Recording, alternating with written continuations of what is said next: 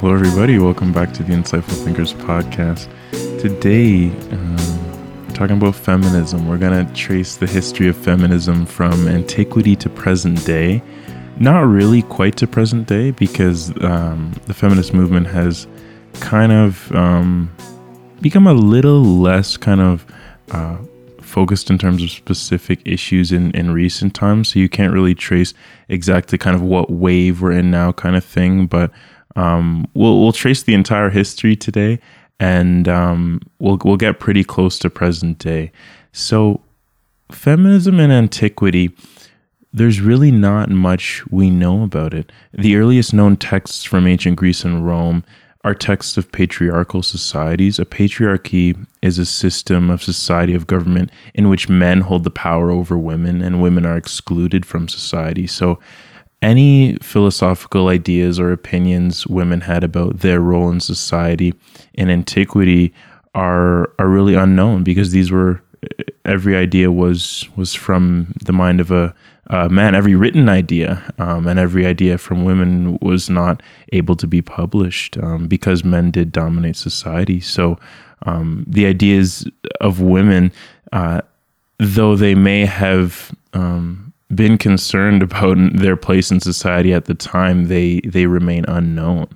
There does seem, though, to be somewhat of a broader discussion of the role of women in society starting in the second and third centuries uh, CE. So, some of the texts from the philosophical school of Gnosticism elaborate the idea of an ungendered spirituality and knowledge that women can attain too, but only if they become like men. So, basically, women, according to in Gnosticism, or some texts, they can only achieve a level of spirituality if they become like men. So, as you can see here, this is not ideal, and this is just very much kind of um, uh, b- really just baby steps, um, starting early on, and a long time before real progress would be made. Still, let's take us to the Middle Ages now, and one of the main feminist influences of the Middle Ages is Teresa of Avila, uh, born in 1515 and died in 1582. She drew up her own rules for the monasteries she founded. She believed that the orders and law that was established by and designed for men were not suitable for women. An inquisitorial proceeding was initiated against her um, after kind of obviously this is going against society. If, if women sp- spoke up at that time, they would um, be uh, castigated pretty much. So this proceeding was initiated against her. But eventually the ter- church did recognize her doctrines as orthodox and actually declared Teresa a saint in 1622. So she was probably the biggest influence in the Middle Ages, and she started to bring up these ideas of women's role in society we come to early modern feminism now, and this really was um, led by a couple people. The first one is the French philosopher and writer Christine de Pizan, 1365 to 1430. Um, so the, actually, this is this is within the Middle Ages kind of thing. So um, she wrote the Book of the City of Ladies in 1405. This attacked the popular notion that women have fewer aptitudes and are less capable than men she says this she says they who defame women are small spirits. They've encountered so many women ranking far above them in terms of wisdom and gentility that their reaction is to be sulky and indignant. And because of this grudge they speak ill of all women. So she's kind of bringing up this almost insecurity in a way from men that causes them to denigrate women and to kind of and to try to suppress them because they see women who may be smarter and may rank far above them in terms of wisdom and gentility she says they tr- they hold a grudge and then speak ill of all women um, we also have the French philosopher Marie de Gournay, 1565 to 1645.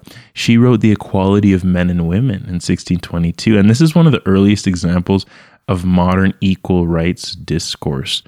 Um, and it was really, um, by the way, these are not, um, obviously, this is not just my, all my individual research. This is um, from the book. Let me get the uh, authors actually, so you guys can have a further reading if you want to delve into this, because this is where I got most of this information from. This is a book by um, I believe the author's name, let's see here. Patu and Schrupp, A Brief History of Feminism, translated by Sophie Lewis. That will that's the further reading on this topic, and that's where that's the main source uh, for this episode. So um, she says this in the text, Marie de Gournay, in the equality of men and women. Um, biological sex differences do not account for the spirit of a human being. A logical consequence is the right of women to be human. The human spirit is neither masculine nor feminine. So she's really the first to argue about for equal rights, um, because women, for basically all of history, have not been seen as equals. And this text in 1622 is one of the main influences uh, to start the discussion about equal rights for men and women. We come to the Enlightenment now, uh, closer to the 1700s, and this is where we see the teacher and the writer Mary Wollstonecraft, or excuse me, Wollstonecraft. She wrote A Vindication of the Rights of Women. She is one of the first to criticize the fact that women were raised and socialized to be dependents, and they are not naturally born as, as dependents or inferior, but it's the socialization process and it's society that makes them this way. She um, she argued that the existing differences between men and women don't have natural causes, but are produced instead by society. Uh, very influential for the time as well. In early socialist feminism, uh, what is very interesting is that most of the socialist theories perpetuated by both men and women explicitly addressed the question of the relation between the sexes. Um, in socialism, there's more of this these ideas about uh, the communal order and how everyone is going to kind of coexist. And because of that, they needed to discuss the place of women in society. Um, the sociologist Henri de Saint Simon said the new world will be governed by a papal couple. The female pope will represent emotion and the male pope reason. It's the only way a peaceful society can rise. Man must liberate women, and women must be represented in all public offices. These are things that we all agree on. Gender specific characteristics are not, in fact, given by nature, but rather are attribut- attributable to unequal socialization. So, this is similar to what um, Wollstonecraft was saying about how these gender roles are not uh, given to you when you're born. Just because you're a woman you are you are lower than a man. No this is because of the socialization process and because of uh, the role society is is given women and what they say women can and can't do. And this really builds on um, the ideas from the enlightenment of wollstonecraft um, about how there's nothing uh, inferior about women from birth. It's just about the way that uh, we have negatively um, kind of created their role in society, and, and the patriarchal societies dominated by men have have denigrated them throughout the years. Um, and these they kind of continued to build on these ideas, and we started to see the beginning of an, a real organized women's movement. Um, because really, up until the middle of the 19th century, there hadn't been anything like an organized movement. As you can see, there's been the philosophers, the writers who have said things and written books here and there, but there was no movement, no cohesive thing to really make some some real changes here. And this is where we we get into the United States feminism um, that maybe you guys are a little bit more familiar with. So, U.S. feminists Lucretia Mott and Elizabeth Cady Stanton, they organized the two day Seneca Falls Convention in New York in 1848. This was one of the biggest days for feminism in history, and, and this is in the, the middle of the 19th century, the first real organized movement for feminism. At the end of the convention, a Declaration of Rights and Sentiments was adopted, revoking all claims to power over women. So you see some real change starting to happen rather than just these uh, these these texts written and these ideas perpetuated by philosophers. Real change is starting to happen. Three topical concerns preoccupied the emerging women's unions and women's groups of that era. So the first one was the demand for better access to paid work The second was the critique of traditional households and the injustice of forced marriage. And the third was the demand for universal suffrage, which is the right to vote. Obviously, women did not have the right to vote at this stage in the middle of the 19th century. At the U.S. Women's Rights Convention, a little bit after that first two day convention, um, the preacher and former slave Sojourner Truth gave one of the most impressive speeches um, really one of the most impressive feminist speeches of all time. Um, and called "Ain't I a Woman?" So I'm going to read some of the text here. This speech it was transcribed by different people, and we don't actually know the exact wording of the speech, but this seems to be the most agreed upon wording, and this is uh, really one of the most powerful feminist speeches of all time, really, by Sojourner Truth. And this is really what uh, a big thing that has made Sojourner Truth go down in history. She says, That man over there says that women need to be helped into carriages and lifted over ditches and to have the best place everywhere. Nobody ever helps me into carriages or over mud puddles or gives me any best place. And ain't I a woman? Look at me. Look at my arm. I have plowed and planted and gathered into barns, and no man could head me. And ain't I a woman? I could work as much and eat as much as a man when I could get it and bear the lash as well. And ain't I a woman?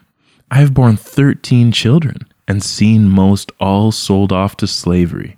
And when I cried out with my mother's grief, no one but Jesus heard me. And ain't I a woman? If the first woman God ever made was strong enough to turn the world upside down alone, these women together ought to be able to turn it back and get it right side up again. And now the key is asking to do it, and men better let them this is just such a powerful speech. Um, really talking about how men. Okay, so really, what was what she was arguing against was positive discrimination. This was the sentiment in the day. This was the idea that it's it's in the women's own best interest to allow herself to be of second class to the man because they're weaker and they need a man. They need a man to support them. But Sojourner Truth says, hey, when you guys took my children away into slavery, when you guys um, when I've been whipped and when I've had to work and these things, I didn't see you guys helping me. So why is it that you don't want to help me in my toughest times, but then you want to make this overarching claim that oh yeah, women women need to be helped. Women are weaker than men. I'm strong just like you. I can eat just as much as you if you let me. I I've born 13 children. I'm strong and it's just so powerful just to say that she's been able to do it alone and no no man has been able to help her. So uh, the only the only one hearing her cries when her children were sold into slavery was Jesus she says. So um, don't act as if I need you and you haven't been helping me and when men haven't been helping me my whole life. So this was very powerful. So you can see in these the mid 19th century there's a real change starting to happen. The sentiment is starting to change. And um, really one of the greatest feminist speeches ever by Sojourner Truth. This takes us into the women's wage labor movement. So this what was happening here was the, the question of access to adequately paid and respectable opportunities for wage labor. This is what occupied a central position in almost all feminist activities during these years. Um, this is kind of uh, just a little bit later, I believe, like in the 1860s or a little bit after. In the women's wage labor movement, feminists rejected the so called women's protection laws that legally prohibited women from working certain jobs on account of their supposedly fragile physical constitution. So, this was this positive discrimination that permeated American society that, um, oh, women are fragile. They can't work these hard jobs. A man needs to do it. Um, kind of this this guise of almost protecting women, but in reality, they were just keeping them suppressed in a way. The journalist and feminist Louise Otto Peters launched the women's newspaper in 1849. She founded the workers and the servants unions and published her book Women's Right to Earn a Living in 1866. Together with others, Otto Peters organized the first German women's conference in Leipzig in 1865. She directed the General German Women's Union for three decades after that, which offered advanced training courses for women, among other things. So, this is uh, in Germany. So, in the middle of the 19th century, it wasn't just happening in the United States, it was also happening in Europe as well. This also was happening in in the United Kingdom, where Harriet Taylor Mill and her daughter Helen Taylor um, had some ideas about uh, kind of women's wage labor as well. So, together with the political theorist and philosopher John Stuart Mill, as many of you guys may be familiar with, John Stuart Mill. So, this is um, the the husband of Harriet Taylor Mill, and then the stepfather of Helen Taylor.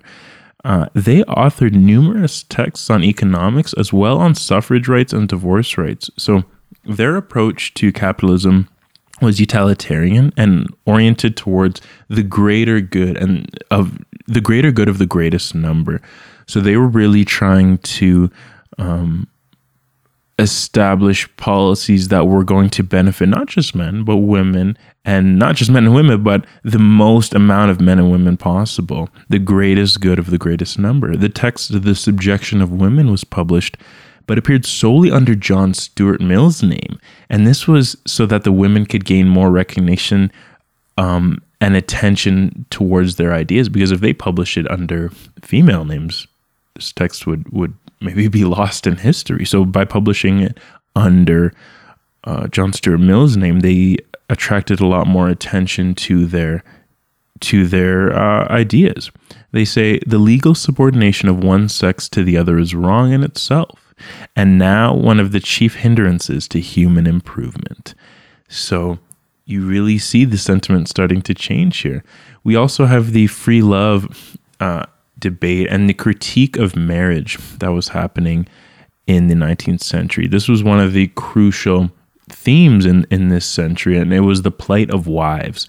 In most European countries, marriage meant a mass transfer of entitlements from bride to groom, and married women really practically lost all their rights. So marriage was really just to benefit men, and it just allowed all of uh, women's rights to be to be passed over to their husband.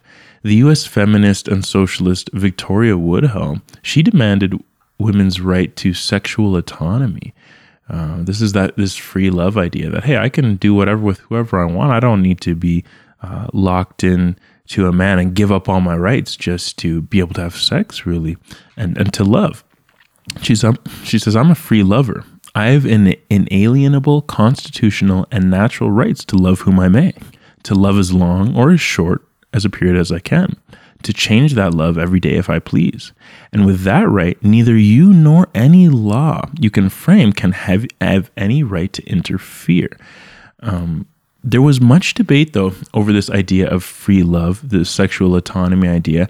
And there were three camps, really. There were the radicals. The radicals demanded a new sexual moral order and a social status for women that is entirely unrelated to marriage. So this would fit a little more closely with Victoria Woodhull's ideas that you can just you should be able to just love freely, um, to love for as long or as short a period as you want, and things like this. The moderates they kind of agreed with Woodhull's ideas or, or the radicals, but they said, we're certainly also for the abolition of forced marriages and unjust laws, but we hold women's social role as a mother to be very important still. The aims of feminist emancipation must have their limits. So they almost wanted to temper down the ideas of the radicals that women should just be totally free. They said women should still be able to embody their role as a mother and things like this.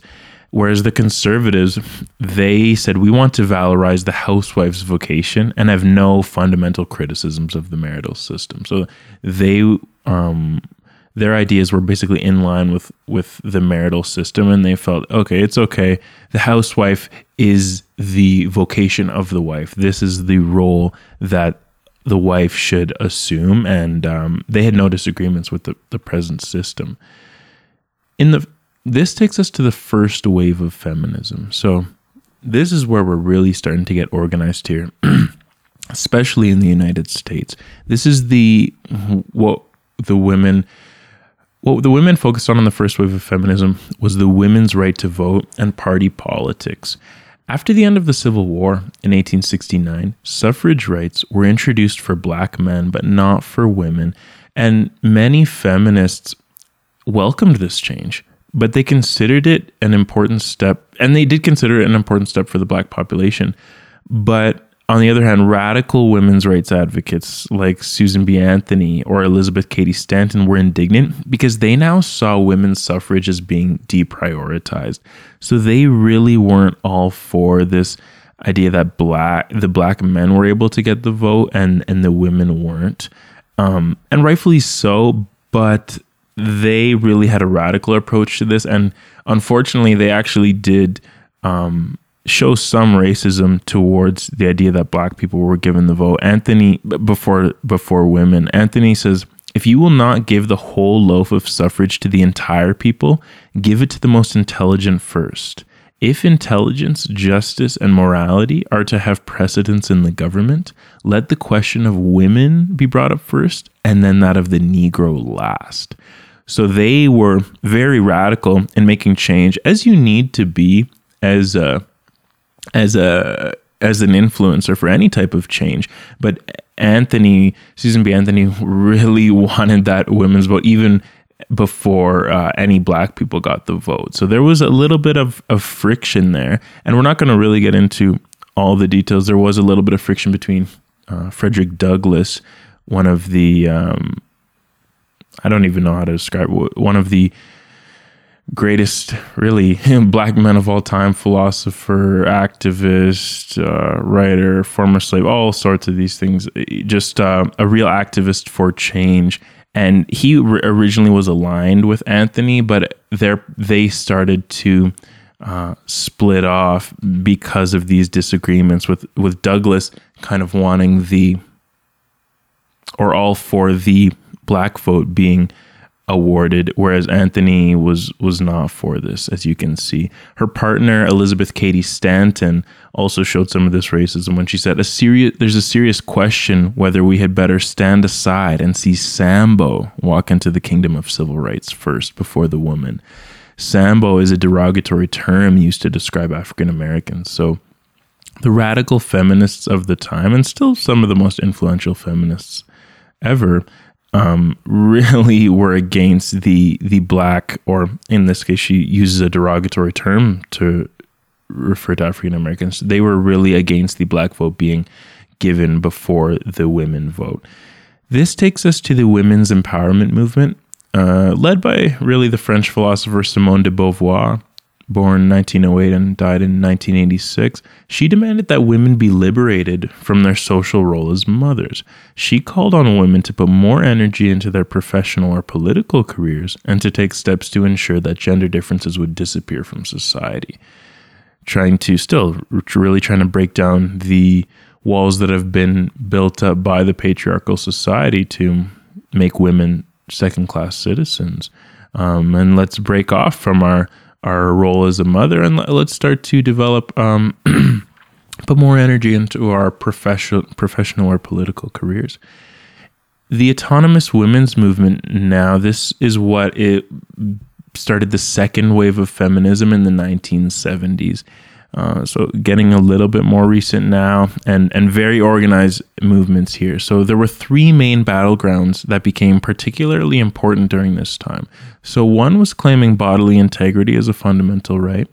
And this was so the importance of personal autonomy, self ownership, self determination of human beings over their own bodies. So this applies to um, like the right to have abortions and free love. We have the right to our own bodies. And up until the 1970s, uh, women r- really didn't, and and it's really or in the United States, some women still do not in the world today, but or many, I should say. Um, and they also wanted to revolutionize parenting, housework, and domestic labor. And they wanted to expose the scandal of epidemic sexual violence in society. So, rape, sexual assault, and things like this. So, uh, they wanted to kind of highlight what was what's been happening to women uh, for forever, really, and and bring it to light. So these were the three main pillars of the second wave of feminism, the autonomous women's movements. Autonomous in the name autonomous women's movement refers to the fact that feminists no longer felt committed to their organizations, parties, or religious denominations, but turned instead um, toward organizing simply as women.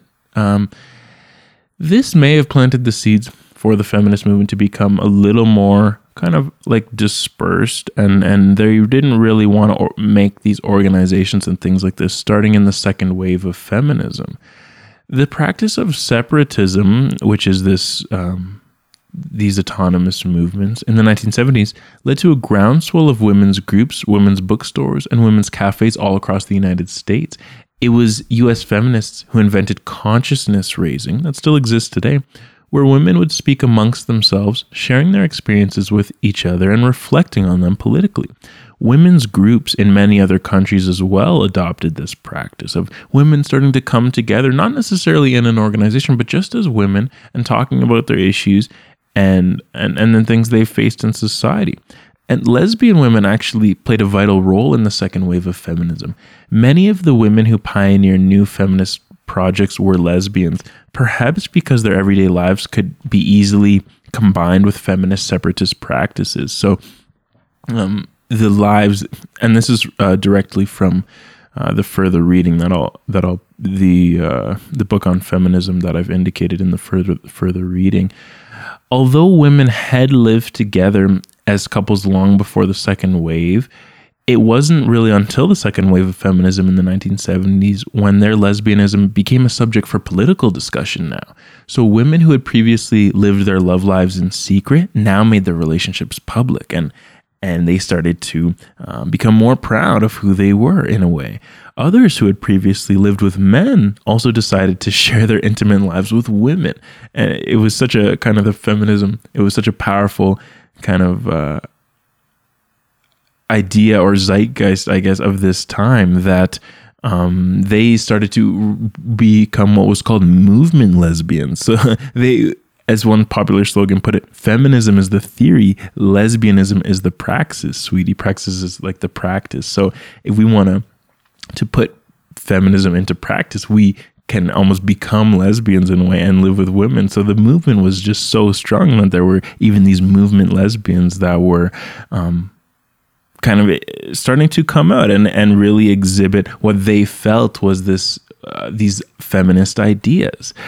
Um, then we have the fight for autonomous pregnancy in the second wave. This is the initiation of the area of my body, my choice. So, this is following along with this personal autonomy of, of my body.